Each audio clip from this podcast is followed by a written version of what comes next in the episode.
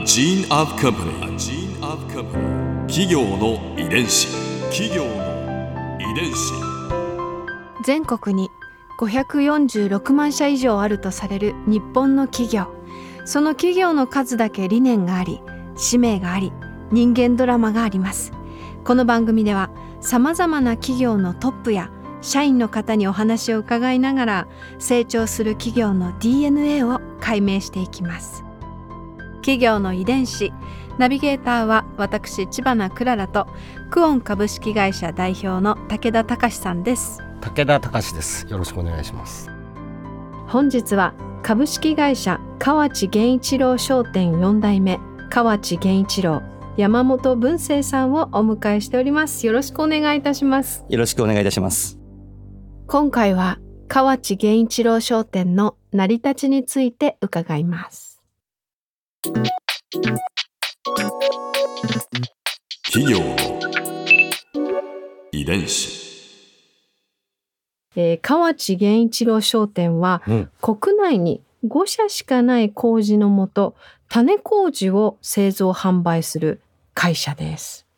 河内源一郎商店の種麹は日本の焼酎メーカーのおよそなんと8割に供給されているということで、今私たちが美味しい焼酎を飲めるのは河内源一郎商店さんのおかげだということでありがとうございます。ありがとうございます。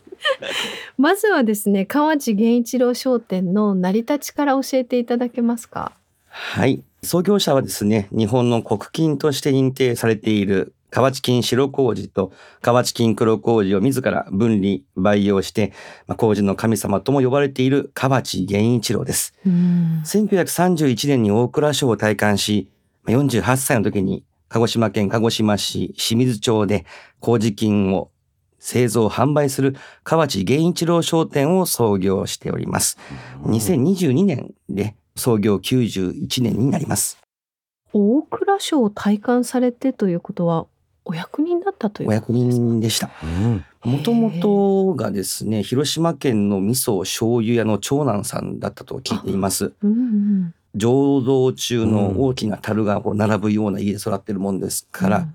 まあ発酵にはものすごい興味があったそうなんですけれども、うん。まあ、家業があまりよろしくなかったということでして、で、家計を助けるために、まあ、大蔵省の義務理官ということで、お役人になられたとへいうえことを聞いています。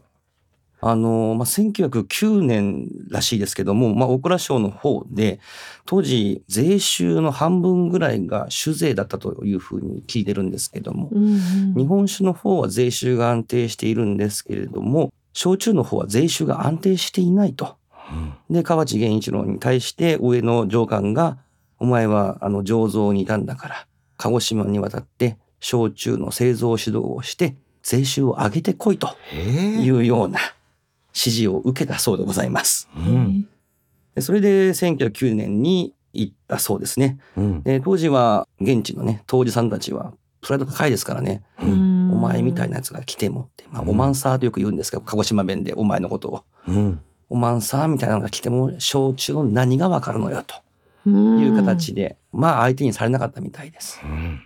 まあ、そんな形で麹の世界に帰ってきた河内源一郎だったんですけれども、まあ焼酎のまあ味というか製造が安定しないのはなぜだろうということで、うんずーっとまあ焼酎蔵の方を見て回ったそうなんですが、まあ気づいたことは、使ってる麹菌が日本酒に使われている木麹、まあ醤油とか味噌もそうなんですが、うん。そういう木麹を使っていた。木麹の木は？黄色い木ですね。黄色い木。木ですね。見た目が黄色いんですよ。そのまんま。まんまです。まあ、うん若干黄緑の色をしているんですけど、まあ、うん木麹っていうふうに言われてるんです。で、これは基本的には新潟とか、まあ、北の方で作られているものですね。特に日本酒はもう主にやっぱ寒い地方で作られていますので、寒い気候に適していて、暑いのは向かない。もろみといって、お酒の元が腐るんですよね。暑いと腐るみたいなもんで。うんそれで、焼酎の味が安定しない。うん焼酎の元になっている麹菌が悪いんだろうってことで、沖縄の青森に目をつけたと。出ました沖縄、はい、そうです。まあ、沖縄はあんだけ年がら年中暑いんですけども、うん泡盛は別に腐らない。はい。結構安定している。まあ、匂いは独特ですけどね。うん。けども、もろみというものは腐らない。うん。じゃあ、菌が違うんじゃないかとうん。いうところで、沖縄に飛ぶんです。うん。はいで、行ってみたら、黒麹が使われていたと。まあ、麹が黒いわけですよね。へえそれを持ち帰って焼酎を作ることを決意してう、ん。まずそれだけでも結構味が安定したそうなんですけども、そうなんですね。ただそれだと泡盛になってしまいますので、うん。うん。焼酎の香りも味も違ってきますから、泡盛菌を焼酎に合うような菌を分離、培養していってできたのが、あの河内菌黒麹と言われるものなんです。これがですね、今までの木麹で作ったものと比べて、芋焼酎っていう味を確保しながら製造の品質が安定したんです。なんとか黒とかっていうね、焼酎が結構あるかもしれません。黒霧島だったりね。この黒は黒麹の、はい、黒黒なんです。企業の遺伝子その河内源一郎氏なんですが、実際どんな方だったと伺ってますか？まあ、もう麹に人生をかけた人ですよね。まあでも、本人これにかけるぞっていうのは強い気はなかったんじゃないかなとは思うんです。単純に面白くて、これは面白いって言って、のめり込んでのめり込んでいった人だというふうに聞いています。ものすごく温厚な人で、うん。あの、自分の息子さんを叩いたこともなかったと。うん。まあ、初代の娘さんが私の祖母にあたるので、うん。その祖母の方から、まあ、源一郎さんってどんな人だったのって聞くと、優しい父ちゃんだったよって言うんですよね。もうなんかこう、我々からすると戦時中ってみんなこう厳しいイメージ、うん殴るわ蹴るわみたいなのが当たり前っていうイメージ持ってたんですけど、全然そんなことなかったそうですね。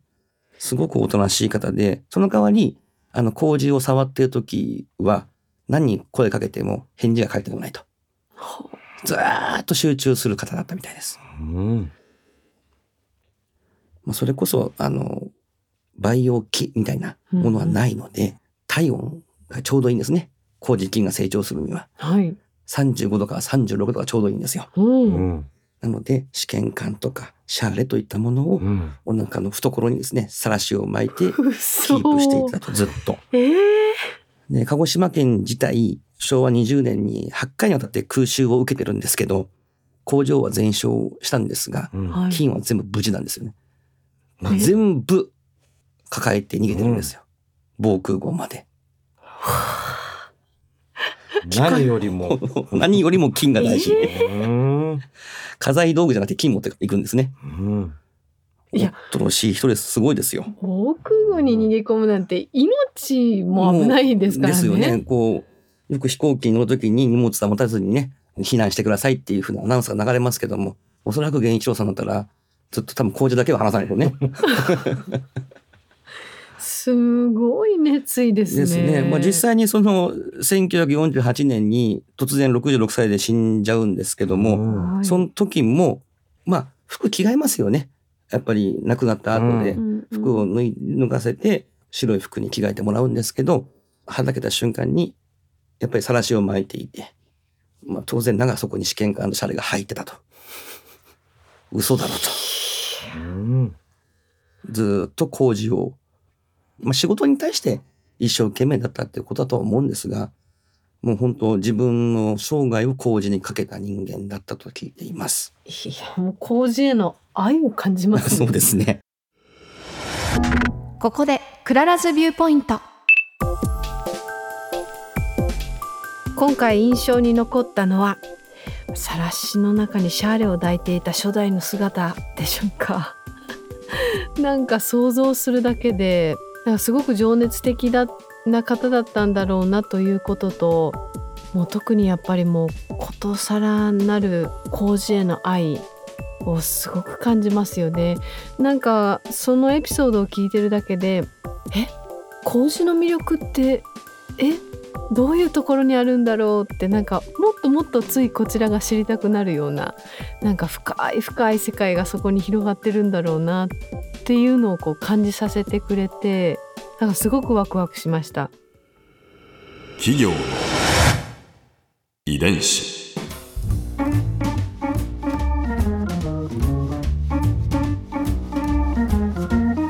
この番組はポッドキャストのほかスマートフォンタブレット向けアプリオーディでも聞くことができます。